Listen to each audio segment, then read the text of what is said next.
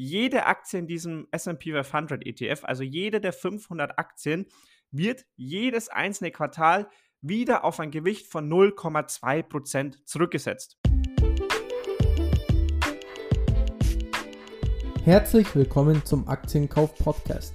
In diesem Podcast erklären wir, wie du dir mit Aktien langfristig ein Vermögen aufbauen kannst und begleiten dich auf deinem Weg zur finanziellen Freiheit. Hi und herzlich willkommen zu dieser neuen Folge des Aktienkauf Podcast. Hier sind wie immer für euch der René und ich, der Sevi am Start. Ja, weil zurzeit so viel Verschiedenes da draußen passiert, jetzt nicht nur bezogen auf die Aktienmärkte, sondern auch allgemein in der Wirtschaft, was zum Beispiel künstliche Intelligenz angeht oder natürlich auch was zum Beispiel Bankenpleiten angeht, was das wiederum mit Bitcoin zu tun hat und drum und dran. Also es gibt so viele verschiedene Themen und deswegen haben wir uns heute entschlossen, mal so eine kleine, ja, wie soll man sagen, so eine kleine Querbeet-Folge zu machen. Das heißt, wir möchten heute einfach ein paar verschiedene Statistiken vorstellen, die wir gerade einfach mega spannend finden, also auf die wir so in den letzten ein, zwei Wochen gestoßen sind und wo wir uns dachten, hey, da könnte man, ja, da könnte man fast eigentlich separat über jede einzelne Statistik eine ganze Podcast-Folge machen. Aber wir haben uns eben entschlossen, heute einfach mal so, ja, je nachdem, wie so der Flow sein wird, fünf, sechs oder auch nur vier, je nachdem eben Statistiken einfach vorzustellen und einfach mal so ein bisschen drüber zu quatschen, was das bedeutet für die Wirtschaft, was das bedeutet für die Aktienmärkte und so weiter und so fort. Und René, ich übergebe jetzt an dich und bin gespannt, was du als erstes so mitgebracht hast. Ja, natürlich gerne. Ähm, also welche Kennzahl oder welche Grafik mich so in den letzten Tagen am meisten beschäftigt hat, war das weltweite Umsatzpotenzial im Cloud-Bereich. Sebi, was schätzt du, ähm, wie viel Geld wurde weltweit im Jahr 2022 für Cloud-Dienste ausgegeben? Boah, weltweit für Cloud-Dienste. Ich sag einfach mal ähm, 40 Milliarden. Ja, kannst noch eine Null hinten äh, dranhängen. Also es waren 490 Milliarden US-Dollar. Und Crazy. wenn man sich mal wirklich da mal einen Chart anschaut, wieso der Verlauf der Umsätze über die letzten Jahre war oder sich entwickelt hat, dann sieht man wirklich eine absolut exponentielle Kurve. Und auch auf Statista, wenn man sich die Zahlen anschaut, wird es auch noch so weitergehen. Im Jahr 2010 betrug der weltweite Umsatzmarkt für Cloud Computing 42 Milliarden US-Dollar. Im Jahr 2012 57 Milliarden. 2015 gerade mal 104 Milliarden und jetzt sind wir eben im Jahr 2022 schon bei 490 Milliarden US-Dollar. Und 2023, also dieses Jahr, soll der Umsatz schon oder das Umsatzpotenzial um 100 Milliarden US-Dollar mehr ansteigen, also auf 597 Milliarden US-Dollar und im Jahr 2024 auf 724 Milliarden US-Dollar. Und da sieht man einfach mal, was für ein gewaltiges Potenzial in Sachen Cloud Computing vorhanden ist. Und da interessiert es natürlich auch uns Investoren, okay, welche Unternehmen profitieren eigentlich eben von diesem Cloud-Geschäft? Und dort habe ich auch mal eine interessante Statistik äh, aus der NZZ rausgefunden. Und zwar hat Amazon aktuell den größten Marktanteil im Cloud Computing und beträgt über 30 Prozent, also knapp 35 Prozent, gefolgt von Microsoft mit knapp über 20 Prozent und danach kommt Google mit knapp über 10 Prozent. Also, wenn man eben an diesen drei Unternehmen beteiligt ist, nimmt man eben oder partizipiert man eben an diesem langfristigen Wachstum in dem Cloud-Markt. Und man muss sich auch mal vorstellen, dieser Cloud-Markt, das ist ein so margenstarkes Geschäft. Und ja, ähm, auf jeden Fall, diese Zahlen fand ich einfach absolut absurd. Und ich denke auch, dass die weltweiten Umsätze in Sachen Cloud Computing auch noch steigen werden. Und wenn man eben von dem Cloud-Wachstum profitieren möchte, ist man auf jeden Fall mit Amazon, Microsoft oder Google eigentlich recht gut aufgestellt. Okay, auf jeden Fall richtig ähm, spannender Insight. Ich glaube auch, dass natürlich in Sachen Cloud da ist auf jeden Fall noch kein Deckel drauf. Also wenn man sich auch mal die Wachstumsraten von Quartal zu Quartal von den Unternehmen jetzt zum Beispiel von Alphabet ansieht, in dem jüngsten Quartal wieder, da, da ist auf jeden Fall noch einiges an Wachstum möglich. Bin gespannt, wie es da weitergeht. Ähm, bin definitiv jetzt kein hier so Technik-Freak oder äh, Tech-Freak, dass ich mich hier in Cloud-Sachen extrem gut auskenne, aber ich glaube auch mit den Big Tech Companies oder auch allgemein eben mit den ETFs, die dann wiederum die Big Tech Companies ähm, stark gewichtet haben, ähm, ist man da bei der Cloud-Sparte auf jeden Fall mit dabei. Und was ich hier noch ganz kurz hervorheben möchte, ist ja, dass Amazon hier ganz klar die Nummer 1 ist mit einem Marktanteil von 35 Prozent. Viele Leute, die sich eben nicht mit der Amazon-Aktie auseinandersetzen oder ja, sich mal genauer in Amazon reinarbeiten, denken ja immer nur so, ja, dass Amazon ein Lieferant von lauter ähm, Produkten ist, also dass ich bei Amazon einfach was bestelle oder Amazon Prime. Aber letzten Endes, dass sie mit Amazon Web Service noch so eine gewaltige Power haben, mit solch einem Wachstum, ähm, ja, das vernachlässigen natürlich auch oft Leute und das wollte ich auf jeden Fall nochmal kurz betonen. Sehr wichtige Ergänzung natürlich. Ähm, und ich hatte ja gerade schon angekündigt, wenn man in die großen ETFs investiert, also SP 500, MSCI World, was auch immer, das sind natürlich diese ganzen Unternehmen wie jetzt Amazon oder, ähm, oder Alphabet oder wer auch immer da im MSCI World mit drin ist, ist natürlich da alles enthalten. Und das ist auch eine ganz gute Überleitung zu meiner ersten Statistik, die ich mitgebracht habe, auf die ich bei Christian Viröl bei Twitter gestoßen bin und die für mich auch nochmal wieder so augenöffnend war oder so ein bisschen mindblowing war. Denn René, ich stelle dir jetzt auch die nächste Frage. Was denkst du, was die zwei, nur die zwei größten Positionen im SP 500 für ein Gewicht haben? Also logischerweise im SP 500 sind 500 Unternehmen enthalten. Was denkst du, wie, wie viel Gewicht die zwei größten Positionen haben? Dürfte ich ganz kurz fragen, welche Unternehmen sind die zwei größten? Es Apple? sind derzeit Apple und Microsoft. Dann würde ich mal sagen 30 Prozent. Okay, das war jetzt deutlich zu viel. Es sind 13,9 Prozent. Also nicht ganz so dramatisch wie jetzt angenommen, also rund 14 Prozent. Aber für mich war es auch wieder mal wieder so augenöffnend, das zu sehen, dass in einem ETF, in dem eigentlich 500 Unternehmen enthalten sind, zwei Positionen gleich 14 Prozent des ganzen ETFs ausmachen. Ähm, und das hat mir nochmal gezeigt, dieses Klumpenrisiko einfach. Und wieso ich die Statistik da mitgebracht habe, ist, weil ich dabei auch über diesen Twitter-Post dann auf einen ETF gestoßen bin, den ich so auch noch nie auf dem Schirm hatte, aber den ich mir auch dachte, da könnte man eigentlich fast auch eine komplette Podcast-Folge drüber machen. Ähm, und das wollte ich auf jeden Fall nämlich hier wenigstens vorstellen. Und zwar ist es nämlich so, dass es auch den SP 500 in einer Equal Weight Variante gibt. Und das hatte ich, wie gesagt, so auch noch nie auf dem Schirm. Das bedeutet, jede Aktie in diesem SP 500 ETF, also jede der 500 Aktien, wird jedes einzelne Quartal wieder auf ein Gewicht von 0,2% zurückgesetzt. Bedeutet also, eine Aktie von 500 ist 0,2%. Das wiederum bedeutet, jede Aktie wird zurückgesetzt und dann wird einfach, läuft jede Aktie ein Quartal lang und dann wird sie wieder auf dieses Gewicht im ETF zurückgesetzt. Und das Erstaunliche dabei ist, dieser ETF ist sogar seit Auflage im Jahr 1990 besser gelaufen als der normale SP 500 ETF. Also das ist vielleicht für jemanden, der jetzt gerade zuhört und sich auch immer ein bisschen Gedanken um dieses Klumpenrisiko macht, eine gute Alternative, sich mal diese Equal Weight Variante des SP 500 ETFs anzuschauen. Ich, wie gesagt, hatte sie vorher auch nicht auf dem Schirm. Okay, mega spannend. Das hatte ich vorher auch noch nicht auf dem Schirm und macht definitiv Sinn, weil äh, klar, der Sinn von ETS ist natürlich, dass man breit in verschiedene Unternehmen streut, aber wenn man dann schon so ein kleines Klumpenrisiko mit ein, zwei Unternehmen hat, das hat man, glaube ich, auch beim MSCI China mit Alibaba und Tencent oder vielleicht ist es jetzt nicht mehr so krass wie früher, weil dort war, glaube ich, auch die Gewichtung von den beiden Unternehmen bei 20 bis 30 Prozent, aber ja, nichtsdestotrotz möchte man ja eben sehr diversifiziert sein, ähm, damit man eben ja Schwankungen ausgleicht.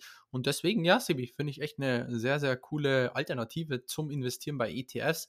Und dann kommen wir doch mal auf eine etwas spezifische Branche. Vielleicht könnten wir da auch mal in Zukunft mal drauf schauen oder eine Podcast-Folge darüber machen. Und zwar Luxus. Und Leute, wenn ihr sagt, hey, wir sollen unbedingt mal eine Podcast-Folge zu einem Luxusgüter-ETF machen, also falls es eben solch einen gibt, dann schreibt es auch gerne mal bei Spotify in die QA-Section rein und dann werden wir auf jeden Fall mal die Recherche starten. Aber zurück zum Thema Luxus. Und Sebi, ich möchte dich mal fragen, was denkst du, wie hoch ist der Anteil an den weltweiten Ausgaben für Luxusprodukte bei der Generation Z? Puh, ist ja eine richtige Quizshow heute. Ähm, lass mich überlegen.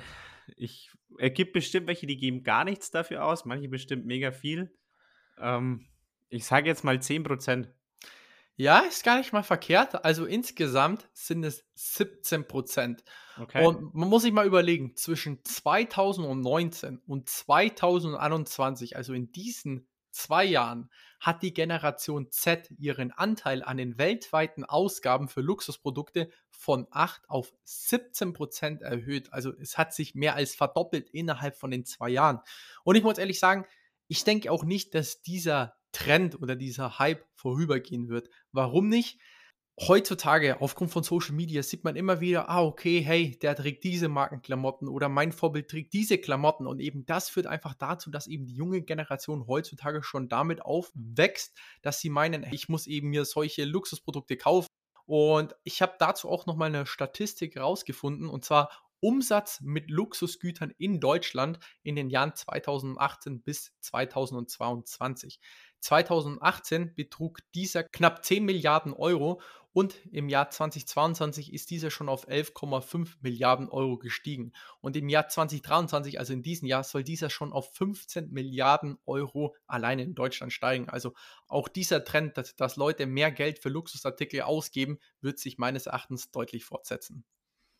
Okay, mega spannend, auch da mal einen eine Insight zu bekommen. Glaube ich auch oder bin ich auch bei dir, ähm, dass sich diese, diese Entwicklung mit Sicherheit weiter fortsetzen wird ich könnte mir vorstellen, dass es irgendwann dann mal einen Deckel drauf gibt, weil irgendwann einfach mal dieses, ja, dieses Geld, was zur Verfügung steht für Luxusartikel, auch irgendwann mal zu Ende sein muss, weil ich kann ja nicht ähm, unbegrenzt diese, diese Ausgaben immer weiter steigern. Aber auf jeden Fall richtig spannend und ich glaube auch, dass, dass da noch Luft nach oben ist. Dann zur nächsten Statistik, die ich mit dabei habe und ich glaube, durch die können wir relativ schnell durchgehen. Da habe ich diesmal ausnahmsweise auch keine Quizfrage an dich, René. Und diese Statistik ist folgende. Und zwar schlagen im Schnitt 70 bis 80 Prozent der Unternehmen die Erwartungen. Hört sich jetzt auf den ersten Eindruck vielleicht gar nicht so übertrieben außergewöhnlich an, aber man muss sich überlegen, diese Erwartungen oder diese geschlagenen Erwartungen beziehen sich auch auf Krisenphasen, auf die Corona-Krise, auf die Finanzkrise und was weiß ich was, also auch in schlechten Phasen. Und da muss man sich überlegen, da sitzen natürlich auch, was weiß ich, für schlaue Köpfe dran, um diese Erwartungen aufzustellen und dann ist es trotzdem so, dass in 80 Prozent der Fälle die Unternehmen diese Erwartungen einfach übertreffen und dann freut man sich als Aktionär, die Aktie steigt um 5% und man denkt sich, ja, mein Unternehmen ist so toll und hat natürlich wieder alle Erwartungen geschlagen, aber ich glaube, da muss man sich auch mal ein bisschen frei machen von dieser Idee, denn diese Erwartungen, was man als ein Unternehmen hat, also diese Earnings, was jetzt dieses Quartal wieder erreicht wurde, die werden natürlich immer ständig angepasst und wenn man als Unternehmen weiß, okay, es läuft schlecht, dann schraubt man halt diese Erwartungen einfach runter und zack, bumm, hat man die Erwartungen einfach geschlagen. Also ich glaube, ich bin auch jemand, ich schaue auch immer gerne mal drauf, was meine Unternehmen machen, wie, wie schneiden sie im Quartal ab und dann freue ich mich darüber, wenn der Umsatz statt um, keine Ahnung, 5 Milliarden um 5,5 Milliarden gestiegen ist und denke mir, geil, mein Unternehmen war besser, als alle erwartet hatten. Aber ich glaube, das sollte man auch wieder wissen, da tricksen die Unternehmen natürlich auch ähnlich wie bei irgendwelchen Gewinnen, wo Abschreibungen verschoben werden können und so weiter. Also ich glaube, hier sollte man sich nicht täuschen lassen und war für mich auch wirklich sehr spannend zu sehen, dass wirklich so eine große Anzahl der Unternehmen die Erwartungen schlägt.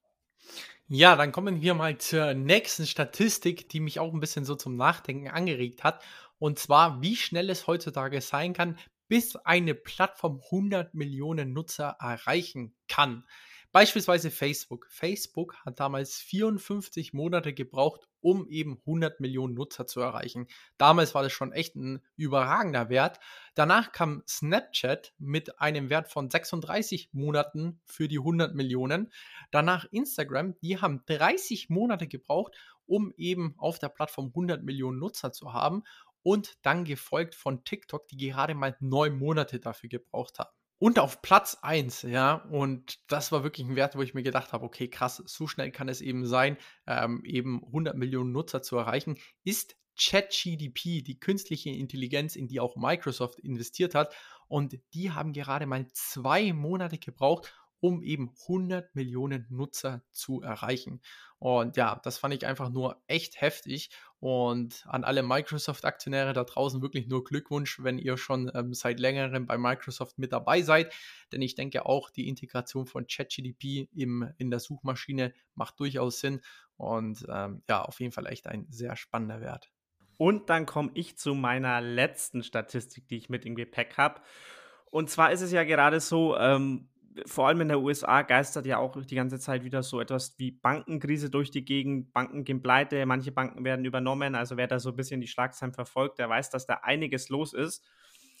Wer davon ein Profiteur ist, ist ganz klar Bitcoin. Ähm, das ist ja so ein bisschen die Wette der Leute, die auf Bitcoin setzen, dass man eben diese Instabilität von Banken oder diese Unsicherheit oder diesen, ja, vielleicht auch Fall des Bankensystems, ja, dass da einfach Bitcoin die Lösung dafür ist Oder die Alternative ist natürlich Gold, weil Gold natürlich irgendwo dasselbe verspricht. Und man sagt ja auch so schön, dass Bitcoin quasi das neue Gold ist oder das digitale Gold ist. Und da bin ich auf eine Statistik gestoßen, die die Rendite von Gold und Bitcoin über die letzten zehn Jahre gegenüberstellt. Und da habe ich jetzt zum Abschluss auch nochmal die Frage an dich, René. Was denkst du, wie viel Prozent Rendite hat Bitcoin in den letzten Jahren gemacht und wie viel Prozent Rendite hat Gold in den letzten Jahren gemacht? Also der Bitcoin-Anstieg, wenn man die letzten zehn Jahre anschaut, ist ja rasant. Also wird deutlich Gold outperformt haben. Ich glaube auch, wenn man so Gold jetzt mit den Aktienmärkten vergleicht, wird jetzt Gold auch nicht so schlecht abgeschnitten sein. Ähm, aber wenn man jetzt Gold zum Beispiel vergleicht mit, ich glaube, Anfang 19. Jahrhundert bis aktuell, ist die Rendite fast ein Nullsummenspiel. Aber um jetzt Bitcoin mit Gold zu vergleichen, ja, ähm, da fehlt mir wahrscheinlich äh, auch wieder die, die richtige Vorstellung der Rendite. Ähm, es kann schon durchaus sein, dass Bitcoin so 300% Rendite pro Jahr gemacht hat, wenn das vielleicht ein bisschen zu viel war, aber deutlich Gold outperformt hat? Also ich habe jetzt nicht die per Anno-Rendite, ich habe nur die Rendite über die 10 Jahre insgesamt. Und da hat Gold lediglich 34% zugelegt über die letzten 10 Jahre und Bitcoin hat sage und schreibe 25.500% zugelegt. Ist natürlich jetzt auch, also das soll jetzt nicht heißen, hey, kauft euch Bitcoin oder was auch immer und dann äh, wartet einfach die nächsten zehn Jahre ab, sondern es ist natürlich nur ein Blick in die Vergangenheit. Aber ich finde den Blick auf Bitcoin und Gold jetzt gerade wieder extrem spannend, weil eben, wie gesagt, dieses Thema Bankenpleiten etc. gerade viel durch die Medien geistert und ich glaube, da wird auch noch viel kommen in den nächsten Wochen. Ich glaube, da ist noch nicht ganz Ruhe eingekehrt und ich bin gespannt, wie es da weitergeht. Ähm, wir haben ja letztes Mal, ich glaube vor zwei Wochen war es eben, den Podcast gemacht, ob wir Gold oder Bitcoin im Depot haben. Da könnt ihr auch gerne da nochmal reinhören. Aber die Rendite, wer Bitcoin in den letzten zehn Jahren im Depot hatte, ähm, ja, der kann sich über diese Rendite auf jeden Fall freuen. Ja, das war es dann auch schon wieder mit der heutigen Podcast-Folge. Heute etwas kürzer und mal in einer etwas anderen Art. Und ich hoffe auf jeden Fall, dass ihr was mit den Informationen anfangen könnt. Und dann freuen wir uns auf jeden Fall, wenn ihr nächste Woche wieder mit einschaltet. Diesmal wieder mit einem spannenden Interview. Und bis dahin, Leute, macht's gut. Wir wünschen euch eine schöne Woche und bis nächsten Sonntag. Falls dir die Folge gefallen hat, lass doch gerne eine 5-Sterne-Bewertung auf iTunes da oder teile die Folge mit deinen Freunden. In diesem Sinne, habt einen guten Start in die Woche und wir hören uns nächsten Sonntag wieder.